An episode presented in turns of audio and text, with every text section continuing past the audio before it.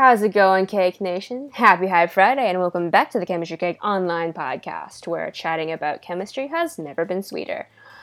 Chemistry Cayk is online, and today we are in our third episode of the F Word miniseries. Last time, Dr. Jen Heemstra came in to chat with us about the fear of failure and how we should approach it courageously, and that courage is not the absence of fear, but doing something in spite of fear. Additionally, uh, there was something that I mentioned in the previous episode of this miniseries that I would like to highlight, and that is that failure is not meant to be feared, but to be respected. Failure is not meant to be feared, but to be respected. And I think that ties in really well with the topic of today, which is embracing failure. Embracing failure, Cayk! Why on earth would I ever want to do that?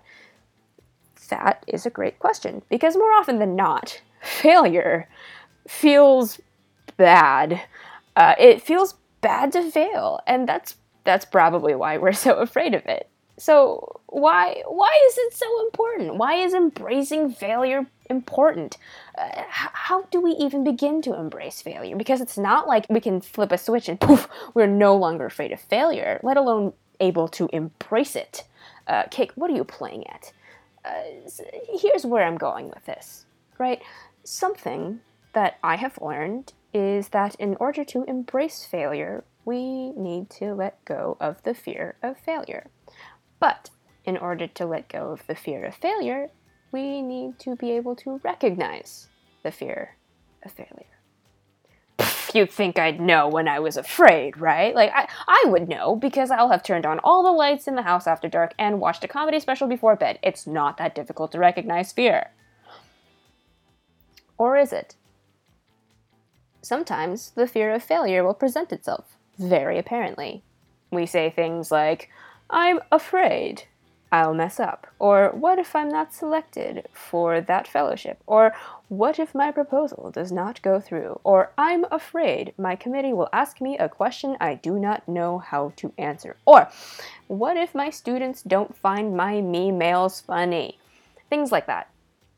Uh, and for those of you that are curious, um, me mails are, are emails that have memes attached to them uh, that I send to my students on Mondays to make Mondays seem a little less like Monday. But that's not the point. The point is that sometimes uh, the fear of failure can also be less apparent. Sometimes it masquerades as something else. Sometimes the fear of failure sounds like, I'll do it tomorrow. Or, I'll work on that later or just doing other things that are either less urgent or less important to avoid doing the very important, very urgent thing because maybe Cayk is afraid she's not good enough to apply for that grant, or maybe Cayk is afraid that this 72 hour long synthesis isn't going to react properly, so maybe she just shouldn't do it, or maybe Cayk is afraid of numbers, so prepping ICP-MS samples can wait another two months. Things like that more often than not, at least for me, fear of failure masks itself as procrastination and tricks me into thinking that I'm still productive since I am doing other things. Now, I did want to emphasize that this case is specific to the times when the thing that is being put off is the most urgent, as in the deadline is like yesterday, and the most important, as in it carries a lot of weight thing on the priority list. And yet, it's been put off for an unreasonable amount of time. Um, and you know, sometimes I'll do it later is valid. This is just not one of those times. So, now that we are able to recognize the fear, acknowledge it, invite it in for a cup of tea, all that jazz, how does this help with embracing failure? My suggestion is this the way to combat the fear of failure when it masks itself as procrastination is with grit. Grit. Forbes.com actually has an article on this, and they've developed an acrostic of sorts that I think is brilliant. They say that grit stands for guts, resilience, initiative, and tenacity. And these are all incredibly important qualities to have especially as a scientist, right? It takes guts to try that 72 hour long synthesis that has never been done before. It takes initiative to develop and design the protocol for it because no one's ever done it. It requires resilience when that 72 hour long synthesis fails and it needs to be tried again. And it takes tenacity when that synthesis fails again and again and again, and also again. Uh, so when this vicious cycle of failure starts to spiral, what happens? We start to get discouraged. We start to lose motivation, perhaps. We start to develop a fear of trying new things because what's the point? It's just going to fail anyway. Familiar feeling? I know I've felt this way, and it is not a pleasant feeling. Just like fear is something that can't just be turned off, courage is something that can't just be turned on. It takes a lot of guts, a lot of resilience, a lot of initiative, a lot of tenacity. Courage takes a lot of patience and perseverance. It needs to be exercised and worked on constantly. And, you know, if this is something that you struggle with, that's okay. I struggle with it too. And you are allowed to take this at your own pace. But I do implore you please be patient with yourself. Um, a fun little story about Cayk is that when she was just a first year undergrad, she was very shy and very afraid of being away from home. She was afraid of the idea of 400 students in a class. She was afraid of having to be an adult, and she was especially afraid of having to make new friends. Because what if they didn't like her? What if they thought she was weird? What if they thought that she was crazy for loving chemistry? I don't know.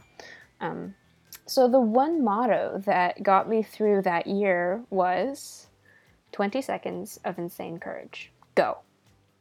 Just like that 20 seconds of insane courage. Go. Uh, I would say this to myself before I hit send on those emails to the professors I was trying to email. Um, I would say this to myself when I had to tell the wait staff what my allergies were when I was ordering food at the dining halls.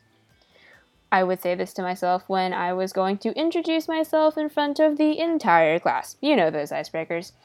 Uh, I would say this to myself when I noticed someone sitting by themselves and looked like they needed a friend.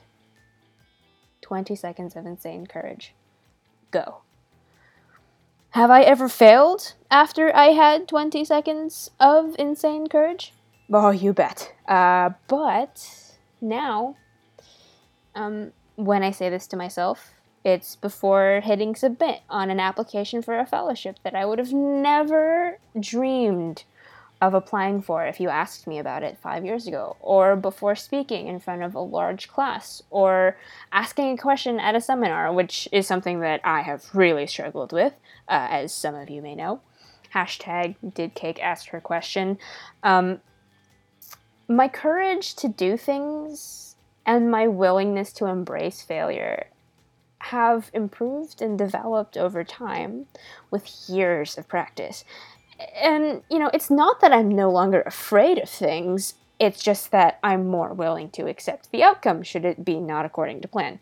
And of course, I, I should say that I am not claiming to be any expert on this. This is just something that I've struggled with and I've tried to figure out how do I uh, navigate this, and this is what I found out, and hopefully it'll be helpful for you. Um, now, a word of caution uh, before we end. Um, I would like to mention that courage should not be confused with folly. Courage is a calculated risk and should be recognized as such. So definitely um, weigh your pros and cons um, with with 20 seconds of insane courage. That's just my two cents. Uh, but with that, Cayk Nation, um, thank you so much for joining me today. It is always a delight to have you. Um, if you are not yet a part of the hype and would like to hop on the hype train, choo choo, you can follow me on Twitter at Chemistry Cayk. Also, the podcast is now on Instagram at Chemistry Cayk Online, so please be sure to follow that as well. I will be posting updates about the podcast on that platform. And so, guys and gals and non binary pals, it is always a pleasure and a privilege to serve as the Cayk Nation's designated hype woman. This is your friendly reminder to stay hydrated, to keep the hype alive, and to edify your village. Thanks for tuning in. This is Chemistry Cayk signing off.